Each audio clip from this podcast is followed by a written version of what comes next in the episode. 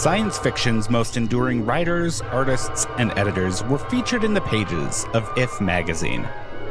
This season of vintage sci fi shorts features stories from authors known and obscure as we venture into the pages of this classic publication. Welcome to Season 4 of Vintage Sci Fi Shorts.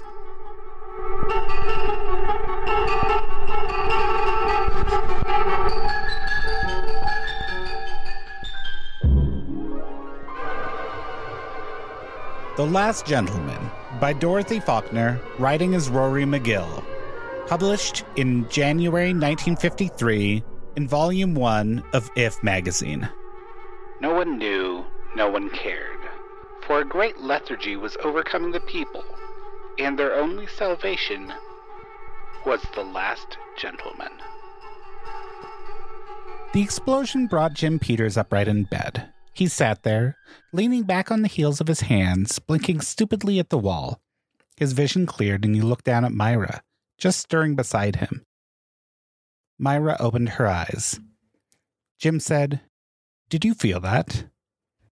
Myra yawned. I thought I was dreaming. It was an explosion or something, wasn't it?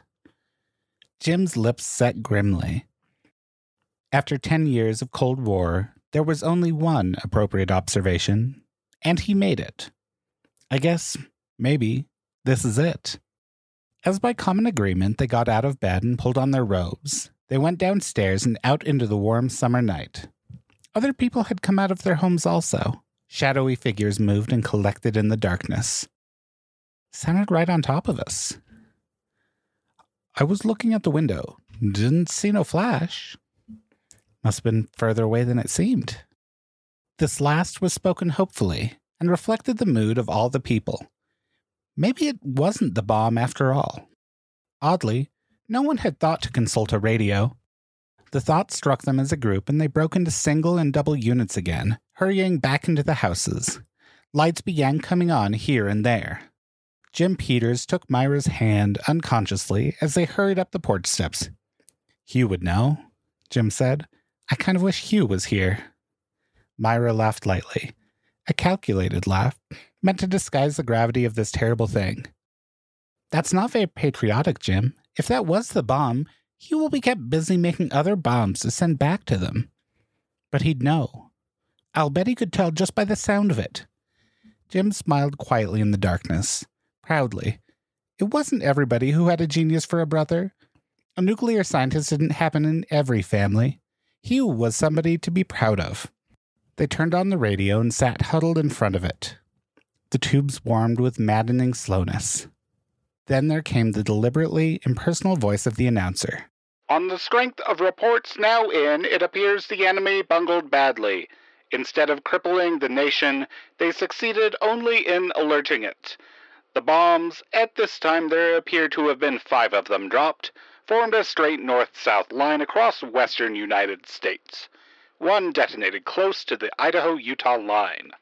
The other four were placed at almost equidistant points to the south, the fifth bomb, according to first reports, exploding in a Mexican desert. We have been informed that Calais, Utah, a town of 900 persons, has been completely annihilated. For further reports, keep tuned to this station. A dance band cut in. Jim got up from his chair. They certainly did bungle, he said. Imagine wasting four atom bombs like that. Myra got up also. Would you like some coffee? That'd be a good idea. I don't feel like going back to bed. I want to listen for more reports. But there were no more reports. An hour passed, another, and another. Jim spun the dials and got either silence or the cheerful blatherings of some inane disc jockey who prattled on as though nothing had happened. Finally, Jim snapped the set off. Censorship, he said. Now we're going to see what it's really like. In the morning, they gathered again in groups, the villagers in this little community of 500, and discussed the shape of things to come as they visualized them. It'll take a little time to get into action, old Sam Bennett said. Even expecting it, and with how fast things move these days, it'll take time. If they invade us, come down from the north, you think the government will let us know they're coming? You can't tell. Censorship is a funny thing. In the last war, we knew more about what was going on in Europe than the people that lived there. At that moment, old Mrs. Kendall fainted dead away and had to be carried home. Three men carried her, and Tom Edwards was one of them. Kind of heavy, ain't she? Tom said. I never thought Mary weighed much more than a hundred. That night, the village shook. In his home, Jim staggered against the wall. Myra fell to the floor. There were two tremors, the second worse than the first. Then things steadied away, and he helped Myra to her feet. But there wasn't any noise, Myra whispered. The whisper was loud in the silence. That was an earthquake, Jim said. Nothing to worry about. Might be one of the bomb's after effects. The quake did no great damage in the village, but it possibly contributed to old Mrs. Kendall's death. She passed on an hour later. Poor old lady, a neighbor told Myra. She was plain weary. That was what she said before she closed her eyes. Hazel, she said, I'm just plumb tuckered. The neighbor wiped her face with her apron and turned toward her home. Think I'll lie down for a spell. I'm tuckered myself. Can't take things like I used to.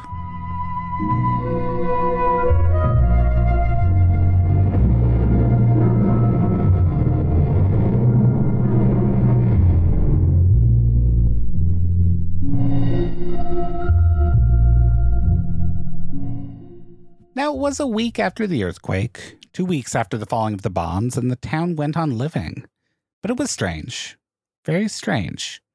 Art Cordell voiced a general opinion when he said, You know, we waited a long time for the thing to happen. We kind of visualized maybe how it'd be. But I didn't figure it'd be anything like this. Maybe there isn't any war, Jim said. Washington hasn't said so. Censorship, but isn't that carrying censorship a little too far? The people ought to be told whether or not they're at war. But the people didn't seem to care. A deadening lethargy had settled over them. A lethargy they felt and questioned in their own minds, but didn't talk about much. Talking itself seemed to have become an effort. This continued weariness, this dragging of one foot after another, was evidently the result of radiation from the bombs. What other place could it come from? The radiation got blamed for just about everything untoward that happened. It caused Jensen's apples to fall before they were half ripe. Something about it bent the young wheat to the ground where it mildewed and rotted. Some even blamed the radiation for the premature birth of Jane Elman's baby, even though such things had happened before even gunpowder was invented. But it certainly was a strange war. Nothing came over the radio at all. Nobody seemed to care, really. Probably because they were just plain too tired. Jim Peters dragged himself to and from work in sort of a daze. Myra got her housework done, but it was a greater effort every day. All she could think of was the time she could drop on the lounge for a rest. She didn't care much whether a war was going on or not. People had quit waiting for them to come down from the north. They knew that the places where the bombs had fallen were guarded like Fort Knox. Nobody got in or out. Jim remembered the flash, the colors, the rumors, the excitement of World War II, the grim resolution of the people to buckle down and win it. Depots jammed, kids going off to join. But nobody went off to join this war. That was funny. Somehow Jim hadn't thought of that before. None of the kids was being called up. Did they have enough men? Washington didn't say. Washington didn't say anything. And the people didn't seem to care. That was the strange thing when you could get your tired mind to focus on it. The people didn't care. They were too busily occupied with the grim business of putting one foot in front of the other. Jim got home one evening to find Myra staring dully at a small handful of ground meat. That's a pound, she said. Jim frowned. What do you mean? That little bit? Myra nodded. I asked for a pound of hamburger, and Art put that much on the scale. In fact, not even that much. I said a pound. I saw it but there was such a little bit that he felt guilty and put some more on. Jim turned away. I'm not hungry anyhow, he said.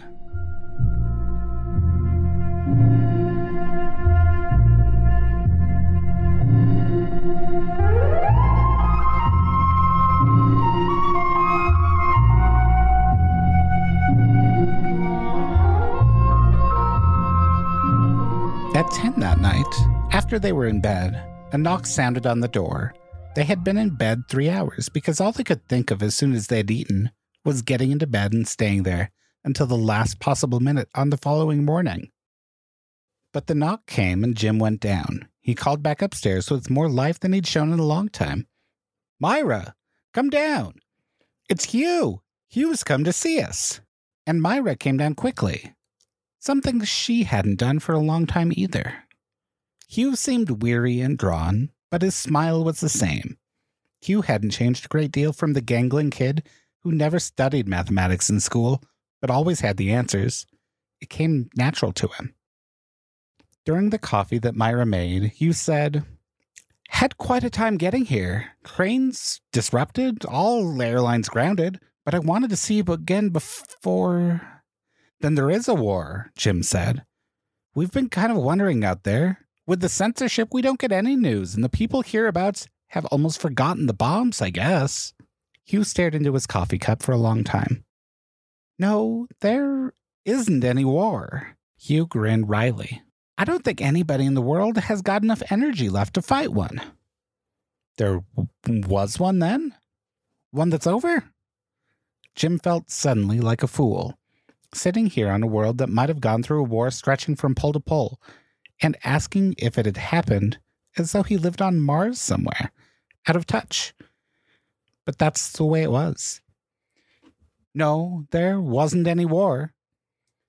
You mean our government shot off those bombs themselves? You know, I thought it was funny, landing on the desert that way they did. Old Joe would have hit for Chicago or Detroit or New York. It was silly to say bombs dropped on the desert came from an enemy. No, the uh the government didn't fire them.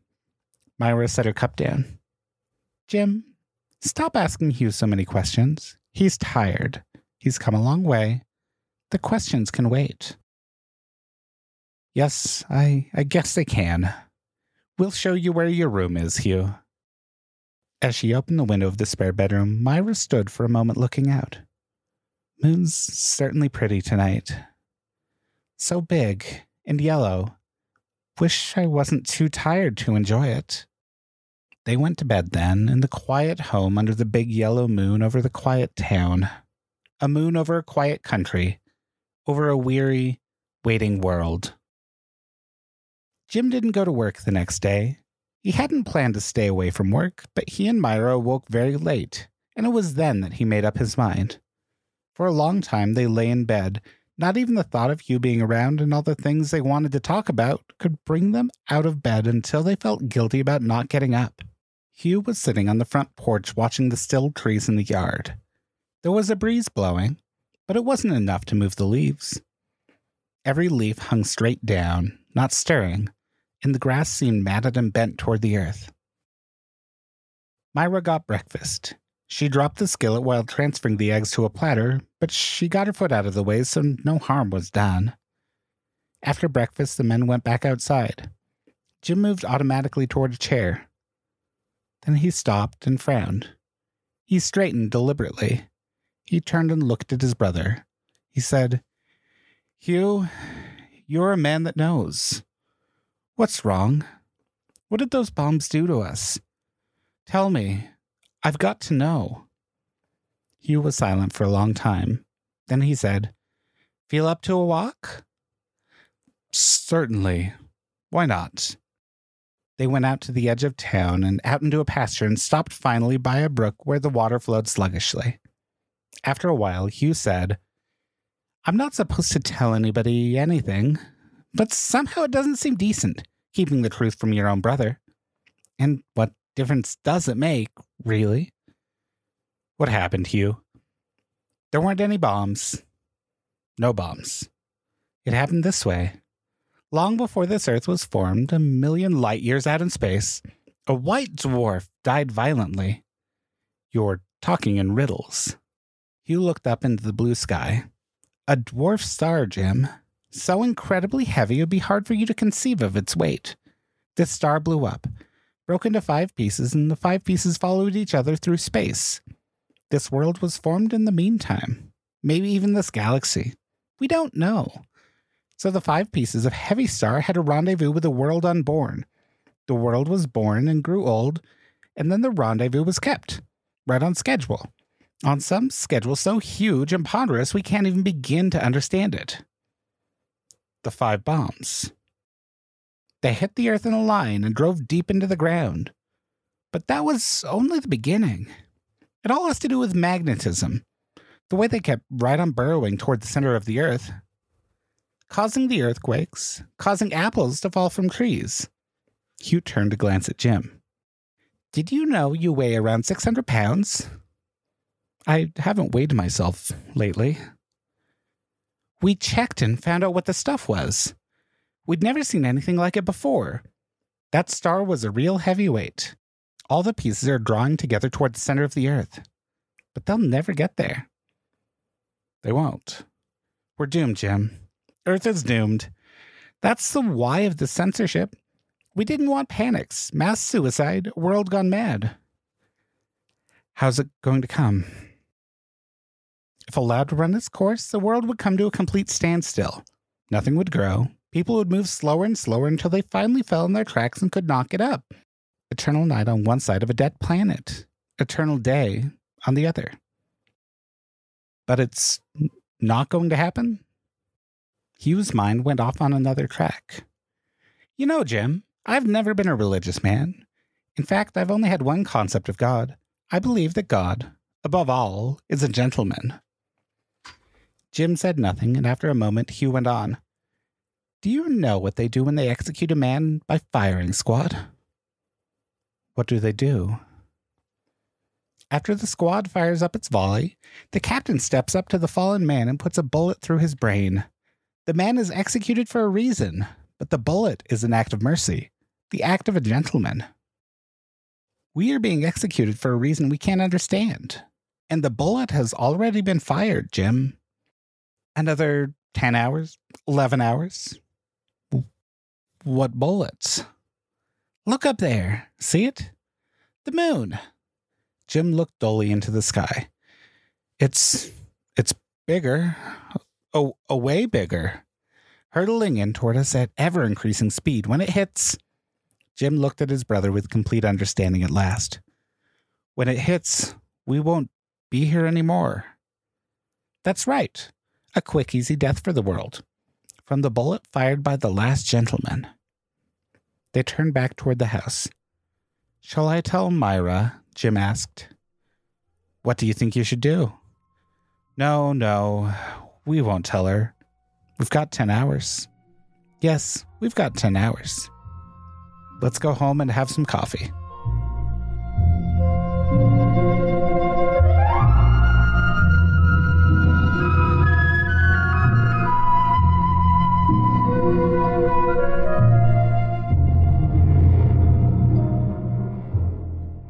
Dorothy Magill Faulkner, writing as Rory Magill, had just two short science fiction stories and a handful of poems published in the early 1950s.